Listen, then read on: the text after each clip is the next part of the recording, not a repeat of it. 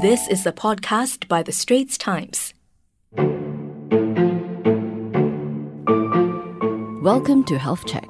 In this fortnightly podcast series on Wednesdays, The Straits Times guides you to healthier living and debunks the myths with expert guests. I'm Joyce Teo and my co-host is Ernest Luis.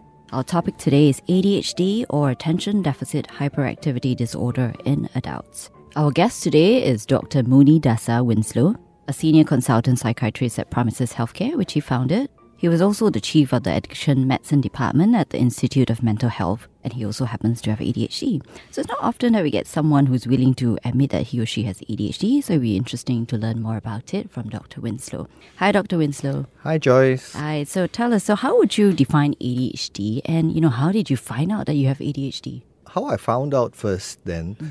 Basically, I was discussing or seeing clients with ADHD, and I realized that all the presentations were very much how I was behaving when I was a hmm. child. And then I used to get called to my son's teacher almost every week. And mm-hmm. basically, because they said that he couldn't sit still, wasn't paying attention, distractible. And of course, they didn't understand why he was still passing all his tests and exams. and I said that, well, that's exactly the same way that I was. Of course, the teacher said, You're really not helping. but that's the way that it goes. And then I did more research into it. And we mm-hmm. discovered that ADHD in the old mm-hmm. days was not really very much diagnosed, but it didn't prevent people from actually having it. Mm-hmm. It's a neurodevelopmental disorder where it's a difficulty where communications between cells or nuclei in the brain mm-hmm. make it easier for people to be distractible, to lose focus, to be hyperactive, or to be impulsive. It does cause problems to the individual, and especially in our fairly regimented education system, we mm-hmm. find that students who cannot focus and maintain their focus tend to mm-hmm. be disadvantaged. To a mm-hmm. certain extent, I was too, because I don't think I really did extremely well, except for the periods when I could hyper focus on a subject. Right, but you only realized when you were an adult, so you manage school. Generally speaking, most mm-hmm. people with ADHD, if it is mild enough, they can manage the symptoms. I had very enlightened teachers, and the teachers actually made me run. So I was running six rounds of the field before school and then during recess. And my primary five, I was Sportsman of the Year.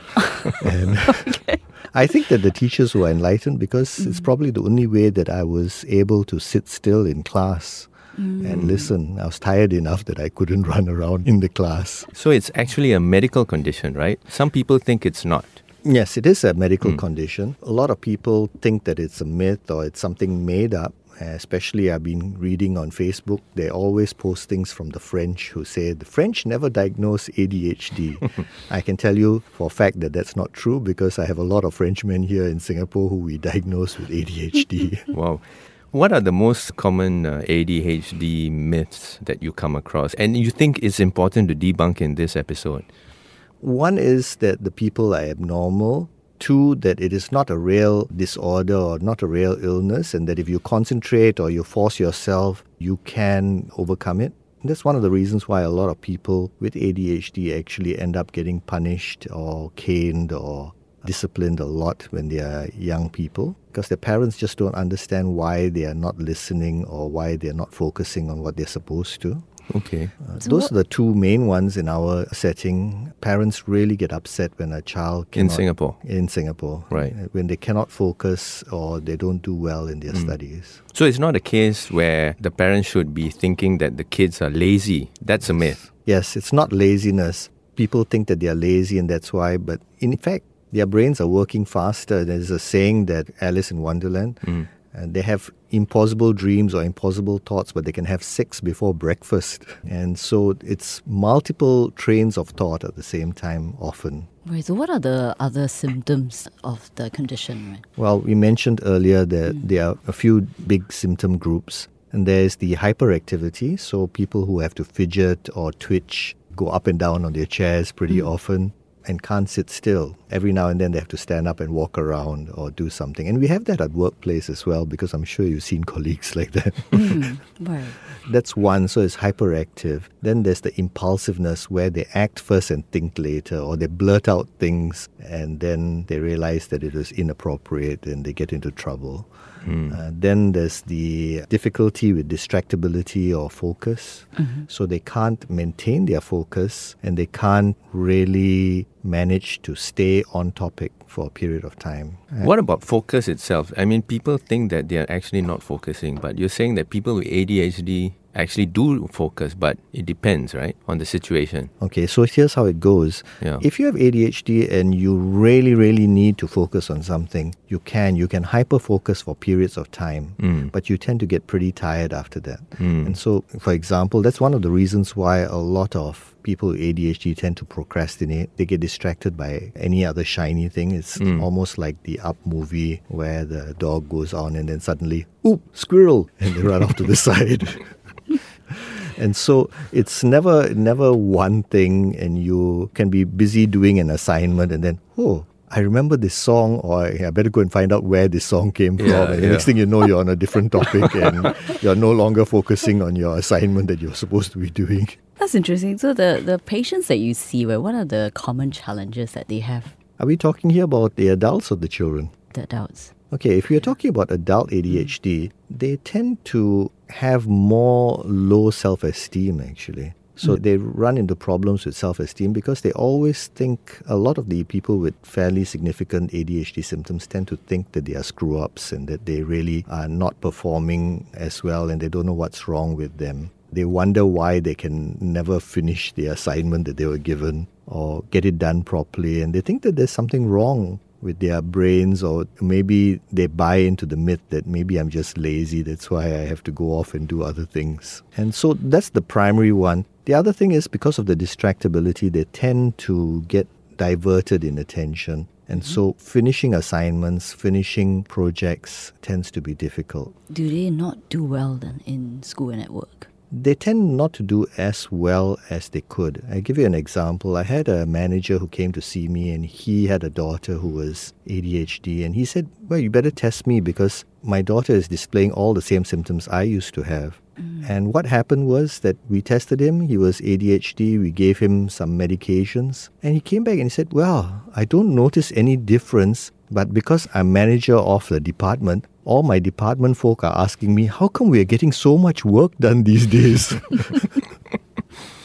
Now, if you're liking what you're hearing so far, do subscribe to our Health Check series on Apple's podcast or Google's podcast, or even on Spotify and like us and give us a rating. Now, back to our conversation with Dr. Winslow. So, Dr. Winslow, do you see a difference between gender actually, talking about adults and children? Is there a difference in gender with those with uh, ADHD? It seems to be more prevalent in males, and males express it a lot more. For some strange reason, ladies tend to be able to sit down on the chair longer.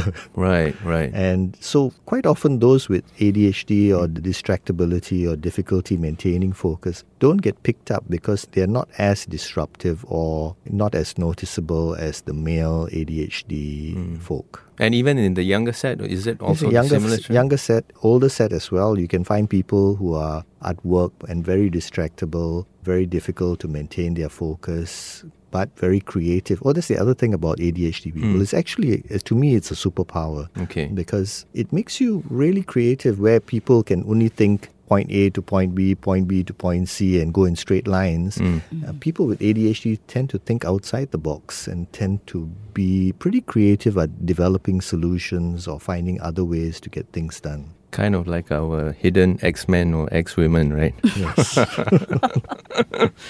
Should adults with ADHD uh, get treated? You mentioned you had a patient also. He found it out much later in his adult life. Yeah. For a lot of us, because ADHD is not something that was talked about or discussed, and to be fair, in the good old days when I went to a secondary school to see a student who had ADHD, I told the teacher, Your student has ADHD. And the teacher looked at me and said, Wow, I've never heard of ADHD. He must be the only student in this school. And I said, Wow, you've got a school of 2,000 boys and you've got only one student with ADHD. Must be a miracle. Is it very common then, this condition? studies in the overseas, I'm not mm. too sure whether we have local studies, but we mm. do know that in the Western world, the rates are between 3 and 5% of a population. Right, but for adults? It's still there. Mm. It's just that as you get older and as your brain tends to mature out at about 26, you tend to be able to hold it together or focus, or you develop your own coping mechanisms of how you're going to cope. Take short naps, focus on short bursts, and then walk around and then come back and continue. Learn to take notes. You learn to keep a diary. Oh, is that what most people with uh, adults with ADHD do, or should they actually go for treatment? Well, again, it depends on how well they've been coping. We have ADHD coaches or people who are psychologists or psychotherapists, mm-hmm. and they actually help people with ADHD by doing exercises, cognitive behavioral therapy, helping people mm-hmm. with time management. This is mm-hmm. terrible in quite a lot of our ADHD Yeah. clients. Learning how to use checklists and all those kinds of things. And medication is needed on top of this, or it's not? Well, medication is useful, and I take the supplements or the fish oils. Okay. Uh, Basically, it helps uh, to a certain extent to, Fish oils. well, Okay. DHEAs, omega 3s, phosphatidylserine combined in various preparations. Yes. Okay. And they are supposed to help you with your focus. Do they?